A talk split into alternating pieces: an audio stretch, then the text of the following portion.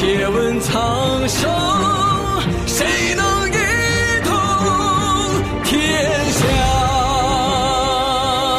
血染万里黄沙，今朝谁家天下？醉看几度落霞，泪洒谁家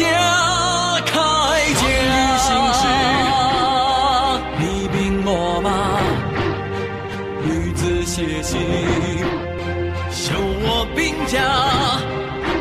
啊，与子同仇，啊，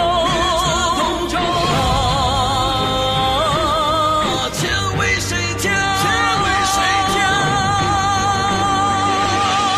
风卷狂沙，兵临城下。东周列国志第九回：齐侯送文姜婚虏，祝丹摄周王众奸。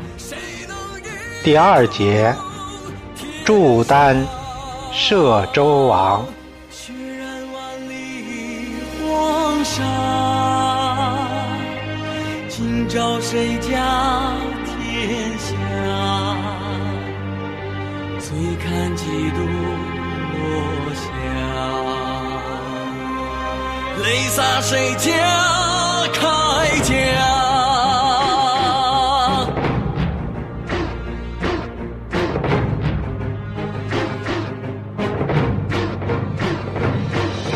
弑君谋国，图雄争霸，满心流离，望断天涯。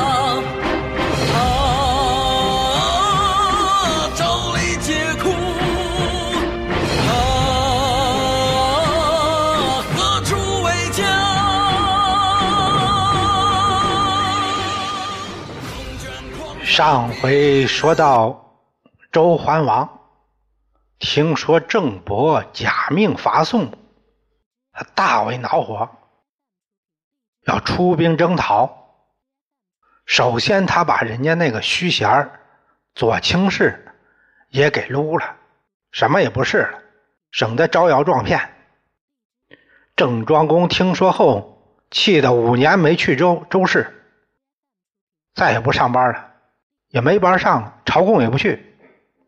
国公林甫就说：“这样做，你要是征兵啊，发兵征讨，这样不好。正有累世轻视之劳，人家几辈子都是周氏的重臣，要出兵也是让诸侯出兵为上，不能亲自去，以谢天威。”言外之意啊，就是不自重，打败了没法收场啊。周桓王正在气头上，这个武生太不把不把我当回事儿了，一再跟我过不去，我跟他没完。这周桓王还是没有改那小孩子脾气，没长大，于是他召蔡国。魏、陈三国一同兴师伐郑。这个时候的陈国，陈侯褒刚薨，他的弟弟公子佗把太子问杀了，给弑了，自己当了国君。世褒为桓公，这个谥谥号。死后给给的名号叫士。陈国人不服这个新君，逃走他国的人不少。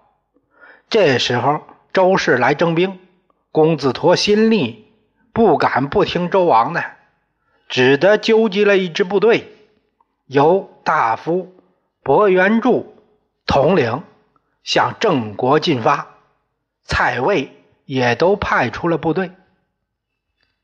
桓王让国公林甫为右军，统领蔡魏之兵；周公黑坚为左军，统领陈国军队，自己亲统中军，作为左右的策应，气势汹汹，向郑国杀来。早有人报个报给了郑庄公，庄公召开军事会议，讨论着如何抗敌。大家都没说话。这次不同往日，这回对阵的可是周天子，那算犯上。也不清楚郑伯到底什么态度，最后还是祭祖开口了：天子亲自出兵。怪我们这几年没有朝贡，名正言顺，不如遣使谢罪，转祸为福。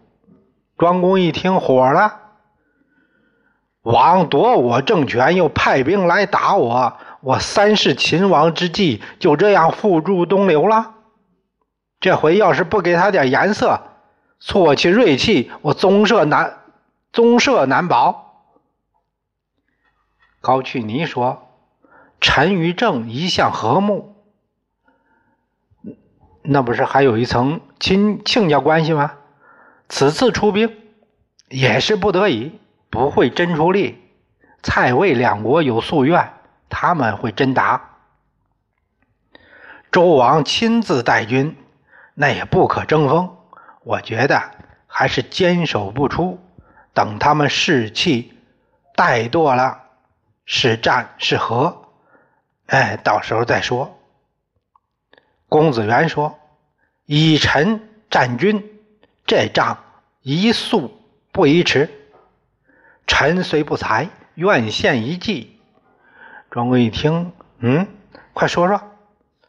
王师兵分三路，我们也应该三路拒敌，以左挡他的右军，以右军挡他左军。主公的中军对阵。王的中军，呃，这样就能必胜吗？公子元接着说：“陈国公子佗是太子心力，国人不从，离心离德，根本没有战斗力。要是让右军先打敌之左军，出其不意，必然奔窜；再令左军直接打蔡魏，蔡魏听说陈败了。”必然心切，无心恋战，自己就散了，然后合兵来攻桓王的中军，此战必胜。庄公听完，欣赏的看着公子元：“你呀，就像当年的子封一样啊。”这边正商议呢，有人来报，王师已到虚阁。虚阁哪儿？现在的。许昌市长葛市东北二十里，三连联络不断，相互呼应。庄公说：“只要把一个营打破，其他自然就溃败。”他让大夫曼伯引义军为右，祭祖引义军为左，展开方阵队形，自己带着高渠尼、袁凡、夏树营、祝丹。这些将领，数毛胡大旗在中军。祭祖说：“这个旗啊，就别用了。这本来是奉王命讨逆的，你现在讨的是哪个呀？是天子？这这也太搞笑了。”庄公一听也是，我都糊涂了，赶紧换了，换上大佩旗，还是让夏树营掌旗。那个毛胡毛胡放军用仓库。以后再也没用过。高渠尼说：“我看这周王懂得些兵法，这回打仗和平常不一样，还是用鱼力阵可行。”庄公没听说过什么阵法，鱼力阵。高渠尼说：“这个阵法就是二十五辆装甲车为一个组合，这叫一边。”每一边的后面有二十五个甲士跟随，庄家在前冲撞，要是有伤员，可以及时补充上，这样易胜难败。庄公说：“好，那就这样执行。”三军接近虚阁，安营下寨，与周氏联军对垒。周桓王这个气大了，这还真给我玩上了，我非亲自教训他一顿不可。国公林甫赶紧拦住。第二天，双方列开阵势，庄公传令：三军都不要动，看我中军大配旗行事。周桓王昨夜。一晚上没睡，打了一夜的草稿，怎么呢？他就是想怎样指责庄公一顿，挫其锐气，让他羞于见我。这也叫心理攻势。说不定我一番斥责，敌兵就可能不战自败了呢。他把草稿背了多少遍，到阵前来，让庄公出来答话。这庄公啊不傻，他根本没露面。桓王这个气，我这白背了一宿。只见郑国军队就这样静静的站着，把住阵脚，没任何反应。桓王让人挑战，没人理他。这样一直僵僵持到下午。庄公估计桓王这边折腾累了，让下属营把大佩旗一挥动。左右两个方阵一起鸣鼓，鼓声如雷。这战鼓声催人奋进，勇往直前。满伯首先杀向左军，陈国军队就是来充数了。一看郑国军队冲来，扭头就跑，反而影响了中军。周公黑肩喝止也不灵啊，大败而走。祭祖这边杀入右军。冲着蔡魏旗号就去了，这两国军队抵挡不住，就想找路逃命。林甫一看，仗剑立于车前，如有乱动者斩。他的气势把大伙给镇住了，不敢再跑了。林甫对峙着祭卒，缓缓而退，这边伤亡少了很多。看来这个林甫啊，还。真不是吃白饭的。在中军的周王听到战鼓震天，知道打起来了，准备对阵，就看见这士卒交头接耳。我说前面顶不住了，陈国军队都打没影了，林府也半夜回来了，完了，这回都杀奔我们这儿来了，这这打不赢了。这时，郑国军队像一堵墙一样压了过来，摧枯拉朽啊！祝丹在前，袁凡在后，满伯祭卒也合围过来，杀得车倾马毙，将损兵亡。桓公传令速退，这时候你不说退也在退啊！亲自断后，且战且走。朱丹一看袖盖下有一人，料定这是周王。他战弓搭箭，嗖，就是一箭。这箭正中周王左肩，幸好他护甲厚，伤了个皮毛。朱丹催车上前，就要去捉桓王。这时候林甫赶到，挡住朱丹。袁凡、曼伯也到了，杀成一团。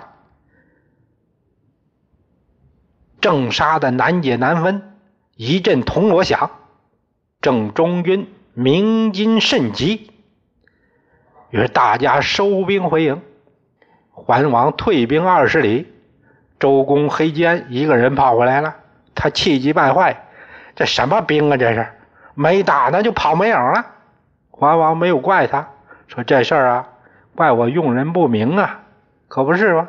陈国国情在那儿，没有心思帮你打仗。再说。”人家陈郑两国，人家还有亲家这一方面呢，人家还是亲戚呢。祝丹回到中军，一见庄公就埋怨：“我都快生擒周王了，你鸣什么金呢？”庄公差点气乐了：“嘿，你呀，你动动脑子，虽然是天子不明，我不得已出兵，仰仗大家出力，保住社稷就够了，哪还敢多求啊？要是把天子抓住了，那我怎么放他呀？你射了一箭，还好不中，要不我就得背上弑君的恶名。你这个二货！祭祖说：“可不是嘛！现在我国兵威已立，周王也知道我们的厉害了。现在不如遣使问安，姿态谦卑点儿，表明这伤到周王并不是主公的意愿。”庄公说：“嗯，这样做可以。这事儿，哎，就得你出面才行。”于是备了十二头牛，一百只羊。谷物粮草一共搞了一百多车，连夜来到周王大营。祭祖叩首再三，死罪臣勿生，不忍社稷之损，勒兵自卫。不料军中不戒，有犯王公，勿生不胜战惊，胡数。之至，今遣陪臣卒戴罪辕门，敬问无恙，不舔必复，了充劳军之用，为天王怜而赦之。祭祖这番话讲的身段压得很低呀，他是代表庄公来的，所以也就是。庄公的话，哎，物生该死，但不能看着社稷有损，所以才不得已自卫。没想到是我管束不严，无意把您给伤了，把我也给吓坏了。这真不是我想看到的。现在只好硬着头皮来向您请安，随车带来一些慰问品，算是我赔罪吧。希望您能原谅我。周桓王摸了摸自己的左肩，脸儿都红了。现在是打不过人家，人家给台阶来了。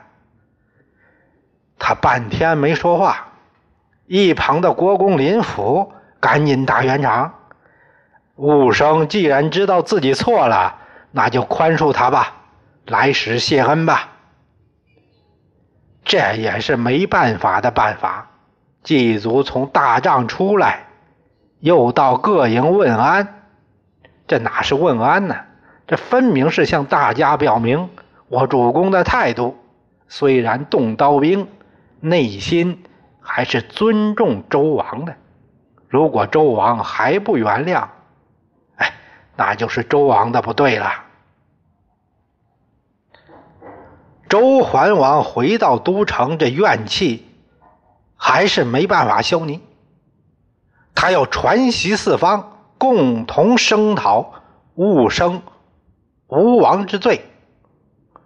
国公林甫说：“大王，您轻举出兵，导致兵败，现在又传习四方，那大伙都知道您兵败的事儿了。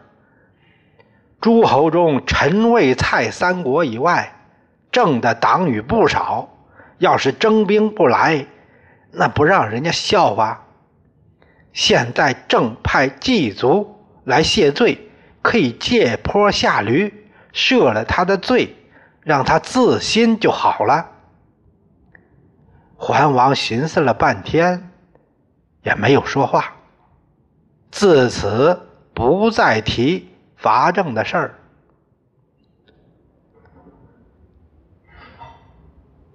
这次。周王伐郑，这不蔡侯也参也派兵伐郑了吗？他这回知道了陈国篡乱的情报，原来人心不服公子陀呀，这真是个好机会。于是他引兵西陈。